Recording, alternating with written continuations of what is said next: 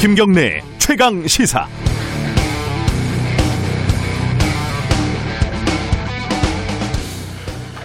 주변에 일하는 동료, 선후배 이런 사람들을 가만 보면요. 어떤 사람은 소리 없이 강한 내간자 이런 것처럼 크게 무리 없이 잡음 없이 티 안 나게 심지어 야근도 한번 하지 않고 일을 쉬엄쉬엄 하는 것 같은데 나중에 보면 꽤 알찬 결과물을 내놓는 경우가 있잖아요.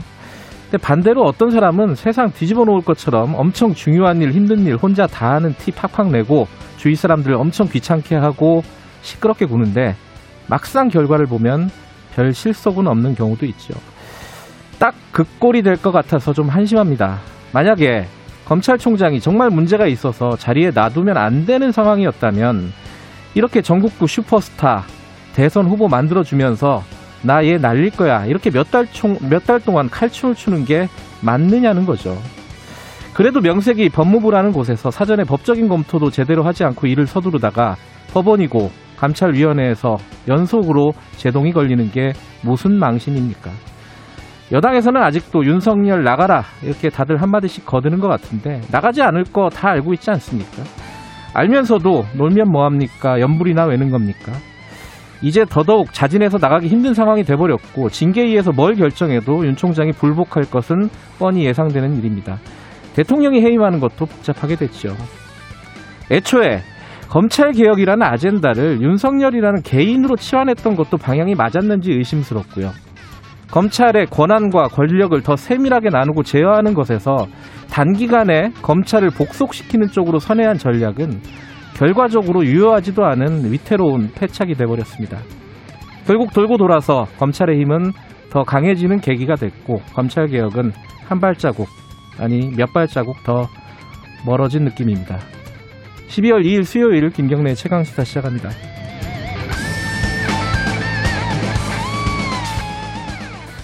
김경래의 최강 시사는 유튜브 라이브 열려 있습니다. 어, 실시간 방송 보실 수 있고요. 샵 9730으로 문자 보내주시기 바랍니다. 짧은 문자는 50원, 긴 문자는 100원이고요. 스마트폰 콩 이용하셔도 좋습니다. 어, 윤석열 추미애 뉴스 말고 다른 뉴스도 있습니다. 어, 오늘 1부에서는요. 어, 더불어민주당 예결위 간사 박홍근 의원하고 연결해서 어제 예, 예산안이 여야 합의가 됐잖아요. 지금 이제 어, 좀 예상 밖의 결과가 나온 것 같은데 어떤 어떤 과정인지 그리고 어떤 게 바뀐 건지 좀 자세히 들어보고요. 2부에서는 국민의힘 조호영 원내대표 어, 이분 또 할 말이 많으실 것 같습니다.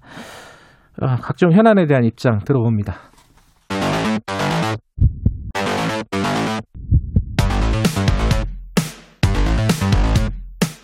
오늘 아침 가장 뜨거운 뉴스 뉴스 언박싱 자, 어, 뉴스 unboxing 민동기 기자 나와 있습니다. 안녕하세요. 안녕하십니까. 김민아 시사평론가 나와 계십니다. 안녕하세요. 안녕하세요. 이번 주가 느낌상으로는 굉장히 깁니다. 그죠? 굉장히 어, 긴 느낌입니다. 진짜. 어제가 화요일이었고 오늘 겨우 수요일이네요. 자, 어제 많은 일들이 있었습니다. 먼저 어, 법원 판단이 있었고 뭐 가- 검찰 감찰 징계위 아 감찰 위원회 네. 그죠? 아, 이 이름이 헷갈리네. 맞죠? 네, 네. 너무 많은 위원회들이 있어요. 감찰위원회 결론이 나왔고 그런 결과로 윤석열 총장이 복귀를, 복귀를. 했습니다. 자, 복귀한 소식부터 좀 알아보죠. 그 이제 법원 판단에 따라서 복귀를 한 거죠? 그렇습니다. 예. 일단 법원이 윤 총장이 추미애 장관을 상대로 직무정지의 효력을 중단해달라 이렇게 예. 신청을 했었는데 일부 인용을 했습니다. 예. 그러니까 금전 보상이 불가능한 손해일 뿐더러 금전 보상으로는 참고 견딜 수 없는 유무형의 손해에 해당한다 이렇게 판단을 했고요. 예.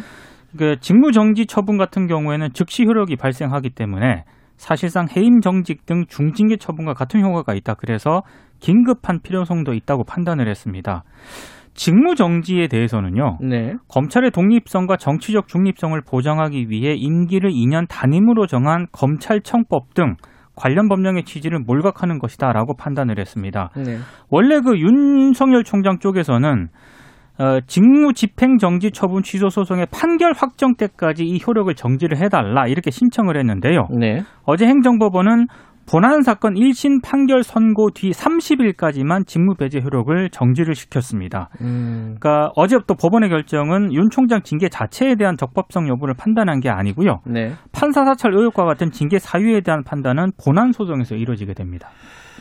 아, 뭐 어제 저희들이 방송을 하면서 이제 패널들하고 얘기를 하면서 몇 가지 이제 가능성이 있었는데 네. 이 법원 판단이 좀 미뤄질 수도 있는 거 아니냐. 어, 어차피 징계가 곧 며칠 후에 나올 건데 바- 네. 어제 기준으로는 바로 하루 뒤에 나올 수도 있었던 거잖아요. 네네. 그래서 좀 어, 판결 자체를 좀 미루는 쪽도 아마 가능성이 있지 않겠느냐라고 생각했는데 뭐 여지없이 빗나갔습니다. 그죠?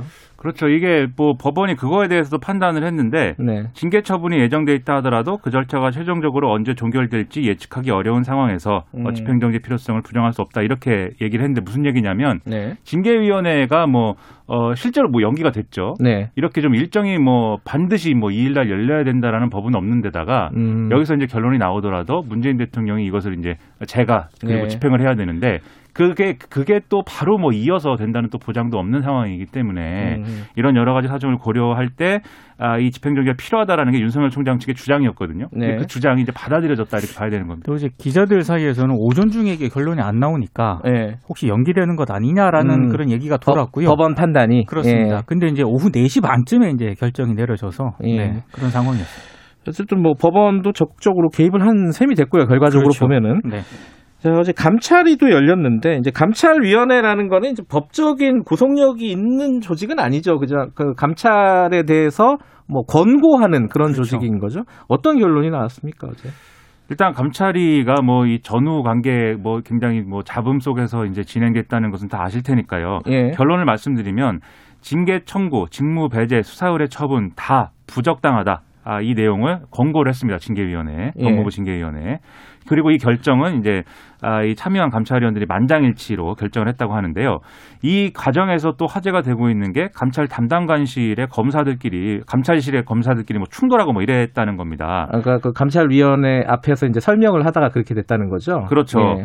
그래서 예를 들면은 뭐 이 판사 사찰 의혹에 대해서 죄가 안 된다라는 내용의 이제 보고서를 작성했는데 이게 삭제됐다라고 주장한 이정화 검사 있지 않습니까? 예. 여기에 대해서 이 삭제했다는 것으로 의심을 받는 박은정 감찰 담당관이 내가 언제 이걸 삭제했느냐 삭제하지 않았다라고 주장을 하니까 이정화 검사가 내가 본인이 삭제를 했는데 왜 삭제를 했냐면 박은정 담당관이 시켜 삭제한 것이다. 이렇게 음. 얘기를 하면서 서로 고성을 지르는 이런 상황이 이어졌고요. 네. 그다음에 박은정 감찰 담당관의 상관이라고 할 수 있는 류혁 감찰관이 이 징계 청구하는 징계 청구에 이르는 과정에 하나도 지금 보고를 받은 게 없다. 그리고 그것은 법무부 규정 위반이다. 이렇게 얘기를 했는데 상관인 거죠. 유역 감찰관이 박은정 네. 그렇죠. 담당관에. 그렇죠. 예. 보고를 하게 돼 있습니다. 이 예. 감찰 담당관이 감찰관에게. 그런데 보고받은 게 없다라고 주장하니 결국 박은정 담당관이 장관이 보안 유지를 지시했기 때문에 그렇게 한 것은 규정 위반이 아니다라고 주장을 했는데 여기에 대해서 뭐 일부 언론과 그리고 아, 일부 이제 해석은 이게 결국 그렇다라면 추미애 장관이 뭔가 직권남용에 해당하는 그런 행위를 했다는 얘기가 아니냐 이렇게도 해석을 하는 분위기도 있고 상당히 뒤숭숭합니다. 어쨌든 뭐 여러 가지 해석들이 있지만은 결, 결론은 어쨌든 결론은 어, 감찰 과정에 문제가 있다라고 이제 결론을 내린 거잖아요. 감찰위원회. 그러니까 이렇게 결론이 나온 이제 근거라는 거는 윤석열 총장에 대해서 이제 징계 사유라든가 이런 것들을 명확히 고지하지 않았고 절차적인 문제인 거죠. 또 그렇죠. 절차에 예. 있어서도 어떤 반론권이나 이런 걸 충분히 보장하지 않았다라는 얘기입니다. 음. 어쨌든 뭐 법적으로는 그 감찰 어, 징계 사유에 대해서 판단을 내린 건 아직은 없는 거예요. 아직은 그죠? 없는 겁니다. 예. 어, 그거는 이제 징계위원회에서 본격적으로 다툴 예정인 것이고, 어, 그래서 이제 징계위원회가 열리게 되는 건데, 원래 오늘 예정이 돼 있잖아요. 근데 네. 이게 미뤄졌단 말이에요. 언제로 미뤄진 거죠, 이게? 4일로 일단 연기한다고 그러면 내, 발표를 내일. 내일 모레인가요? 어, 내일 모레. 예. 네. 예, 하루 이제 연기가 예. 된왜 거예요. 미뤄진 겁니까, 이거는? 그러니까 이게 여러 해석이 나오고 있어요. 그러니까 고기영 법무부 차관이 어제 사의를 표명을 했거든요. 네. 근데 이제 어, 최근 일련의 사태에 대해서 차관으로서 책임을 통감한다 이런 입장을 전했다라고 하는데 네. 최근 윤 총장 감찰 국면에서 사의를 표명, 표명할지를 두고 줄곧 본인은 고심을 한 것으로 지금 전해지고 있습니다. 네. 근데 이제 이 법무부 차관이 사의 표명한 게 결국에는 징계위를 연기하는데 결정적인 영향을 미친 것 아니냐 이렇게 해석을 음. 많이 하고 있습니다. 예. 왜냐하면 이 법무부 차관이 사의를 표명을 하면은요. 징계위 구성 자체가 조금 어려워진다는 해석이 나오고 있거든요. 예. 그러니까 법무부 차관이 법무부 장관은 그러니까 당연직 위원장인데 예. 모두 7명으로 징계위원회가 구성이 되는데 원래 차관 장관이 당연직인 거죠. 그렇습니다. 예, 근데 지금 추미애 장관은 징계를 청구한 당사자이기 때문에 빠지고 심의에 예. 참여할 수가 없거든요. 그럼 당연히 이제 법무부 차관이 위원장 직무 대행을 맡아야 되는데 예. 차관이 사의를 표명을 하니까 당장 또 지금 빠, 빠지게 지- 되고 이- 그렇죠. 예. 징계위 구성이 이게 제대로 되겠느냐 이런 우려가 음. 나오고 있는 거죠. 물론 뭐 그 밑에 또 이제 위원장 하면 되긴 하지만 이 모양새가 안 좋은 거죠. 그렇죠. 그리고 이제 그 다음 순서는 그러면 법무부 기조실장인데 예. 이 법무부 기조실장은 이, 아, 이 감찰과 징계에 대해서 징계 청구에 대해서 부정적인 입장이고 예. 여기에 대해서 이제 과정에서 결재를 거부했, 거부했던 이력이 있기 때문에 예. 이렇게 가기는 이제 어, 거의 뭐 사실상 불가능 현실적으로 불가능한 것이고 예. 그래서 추미애 장관과 아, 뭐 지금 얘기하는 것은 빠른 이제 시일 안에 법무부 차관을 네, 추가로 인선을 해서 이 문제를 돌파하겠다 이렇게 얘기는 하고 있습니다. 그런데 예. 문제는 뭐냐면 지금 만약에 검사들이 지금은 전면적으로 반발하고 있는 상황 아닙니까? 예. 지금 뭐 어디 소속을 뭐 뭐저딱 가릴 것 없이 거의 네. 검찰 조직 전체가 반, 전체가 반발하고 있는데 그러면 이, 이 법무부 차관을 시작하자마자 이 징계위원회에서 검찰총장의 징계에 대해서 다뤄야 되는 그런 직인데 음. 이걸 누가 맡겠는가 이런 우려가 있어서 결국 외부에서 이제 데려와야 되는 것이다. 음. 그럼 과연 이 징계위가 그러면은 명분 있게 또 진행될 수 있는 거냐? 더더욱 명 분이 없는 뭐 이런 형태가 되는 거 아니냐라는 우려가 지금 또 제기가 되고 있습니다. 차관은 대통령이 임명하잖아요. 그렇죠. 그죠. 그러면은 아, 대통령 임명하는 것도 좀 부담스러운 상황이 돼버렸는데 그죠? 하루 만에 임명하고 또 하루 만에 또 징계를 연다. 아, 어떻게든 진행될지 좀 봐야 될 것 같습니다. 예. 어, 이 와중에 이제 출근했죠 어제. 아, 그 바로 출근하대요 윤석열 총장. 음. 바로 출근을 했고요. 예. 어제 오후 한 5시 13분쯤으로 출근을 했는데 네. 기자들에게 얘기를 했는데요. 예. 저는 조금 이해가 안 되는 그런 입장문이었습니다. 어떤 거죠? 모든 분들에게 대한민국의 공직자로서 헌법 정신과 법치주의를 지키기 위하여 최선을 다할 것을 약속드린다. 그 이렇게 뭐, 얘기를 했는데요. 뭐 당연한 얘기잖아요, 그건. 아 근데 일단 저 같으면 일단 사과부터 할 것 같은데 음. 이 상황에 대해서 네. 어, 사과나 이런 거는 전혀 없었고요. 그리고 추미애 장관에게 혹시 하고 싶은 얘기가 있느냐 기자들이 물었거든요. 그걸 물어봤어요? 예. 네. 근데 질문에 답하지 않고 바로 그냥 청사로 들어갔다고. 뭐라고 하겠습니까? 거기다 대놓고. 이게, 이게 저도 이제 상당히 좀 분위기가 예. 좀 납득이 안 되는 상황이었는데 예. 윤석열 총장이 이제 보통은 어, 지하주차장으로 가서 거기서 이제 검찰총장실로 바로 출근을 하는데 이날은 굳이 이제 1층 현관으로 들어와서 스포트라이트를 받으면서 이제 박수를 받으면서 이제 온 것이었고 예. 그리고 또 이또 이렇게 보는데 속보가 오더라고요. 윤석열 검찰총장 아, 출근 시작 네. 5시 10분쯤 도착 예정 이렇게 속보가 오는데 이것이 무슨 나폴레옹인가 이런 이러한 의문도 들고 하여튼 뭐 저 저도 이제 그 민동기 기자님 말씀하신 것처럼 이런 상황에 대해서 총체적으로 국민 여러분께 뭐 이런 심려를 끼쳐드리게 돼서 죄송하다든지 이런 메시지가 있어야 고위공직자의 자세라고 보이는데 이게 뭐, 어? 뭐 응원해줘서 감사하다 뭐 이런 분위기니까 뭐 개선 장군이 아니지 않습니까? 예. 그런 점에서 이런 건 부적절하지 않나. 책임을 통감한 사람은 법무부 차관밖에 없군요, 아, 지금까지는. 예. 지금까지는 그렇습니다. 에, 법무부는 여기서, 여기에 대해서 뭐라고 지금 하고 있습니까? 지금 일련의 상황에 대해서. 그러니까 일단 그 법원 결정을 존중한다. 법원 그 행정법원 결정에 뭐, 대해서는 그거는 뭐 당연한 얘기겠고. 그렇습니다. 예. 그런데 법원 결정의 의미가 직무 정지에 국한이 될 뿐이기 때문에 네. 징계 자체에 대한 것은 아니다 이런 점을 강조를 했고요. 예. 그리고 감찰위원회 그 의견을 낸 것에 대해서는요. 네. 권고 사항을 충분히 참고하겠다 이런 입장입니다. 예. 근데 감찰위 권고는 말씀하신 것처럼 구속력이 없기 때문에 계속 징계를 징계 절차를 진행하겠다라는 그런 의지를 밝힌 것으로 보입니다. 그리고 차관에 대한 후임 인사를 조속히 실시하겠다라는 입장을 내놓았거든요. 네. 이거는 뭐 대통령의 의지가 좀 결- 반영이 돼야 될 것 같고요. 추미애 장관이 그동안 SNS를 통해서 여러 가지 입장을 굉장히 빠르게 밝혀왔었는데 예. 아직까지는 별다른 입장을 내놓지 아, 않고 그래요? 있습니다. 그 지금 상황이 법원 결정이 좀 부담이 더 되는 것이 법원 결정문에 보면 사실 이 에, 직무 집행 정지에 대한 내용을 판단하면서 예. 검찰의 독립성과 중립성을 보장하기 위해서 총장의 임기를 2년 단임제로 정한 게 검찰청법의 취지인데 지금 이렇게 어, 이 직무를 배제한 것은 이것을 이제 그 검찰청법의 취지를 몰각하는 것이다. 이렇게 음. 한 대목도 있고 그리고 네. 징계 사유의 존부에 대해서 지금 매우 치열하게 대립하고 있기 때문에 직무 배제는 징계 절차에서 충분히 심의된 뒤에 이루어지는 것이 합당하다 이런 내용도 있고 해서 사실은 이게 법원 결정이라는 게 단순히 이제 아, 직무 집행 정지 명령의 효력을 집행정지하는 걸 넘어서서 이런 내용이 있어서 더더욱 지금 법무부로서는 부담을 느낄 수밖에 없는 것이죠. 어, 뭐 관련해 가지고 이제 정치권, 정치권이라고 해야 되나요? 이제 추미애 장관하고 어, 총리가 뭐 독대를 했다. 뭐 네. 또 대통령하고 또 독대를 했다. 어제 하루 만에 벌어진 일이잖아요. 네. 어, 무슨 얘기가 오갔는지는 좀 나왔습니까? 이게?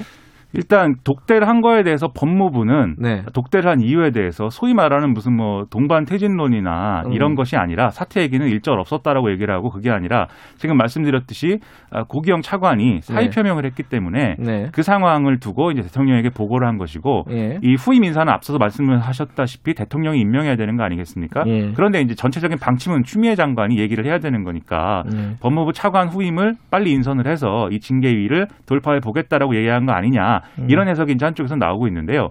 물론 그렇다고 해도 이 얘기만 했겠느냐 결국은 동반퇴진론을 포함해서 전반적인 출구 전략을 결국은 논의를 같이 하지 않았겠느냐 이런 얘기가 나오는 게 전날 이제 정세균 총리가 대통령하고 주례 회동에서 네. 얘기를 꺼낸 걸로 보도가 되고 있지 않습니까? 추미애 음. 장관과 윤석열 검찰총장 어떤 방식으로든 추미애 장관의 어떤 어, 교체 내지는 뭐 이런 것들과 함께 윤석열 총장의 자진 사퇴를 모색해 보자 이 얘기를 했는데 네. 결국은 어, 국무회의 어, 제 국무회의 전에 정, 정세균 총리가 추미애 장관을 만나서 이제 또 얘기를 한 바도 있고 이 상황을 종합을 해보면 어떤 유사한 형태로의 어떤 출구 전략이 모색이 된 것 같다 이런 네. 해석들이 많죠. 다만 지금 이런 상황 이 법원의 어떤 그 아, 이, 이 윤석열 총장의 신청을 인용한 거라든지 법무부 감찰위가 이 징계 청구 전반의 어떤 절차적인 문제에 대해 지적을 했다든지 네. 이런 거를 고려를 해보면 이런 상황에서 결국 그런 동반퇴진론이라든가 이런 정치적인 해법이 가능한 거냐 오늘 상황은 상당히 그게 좀 의문이다라는 분위기입니다. 음, 그러니까 동반퇴진을 하려고 그래도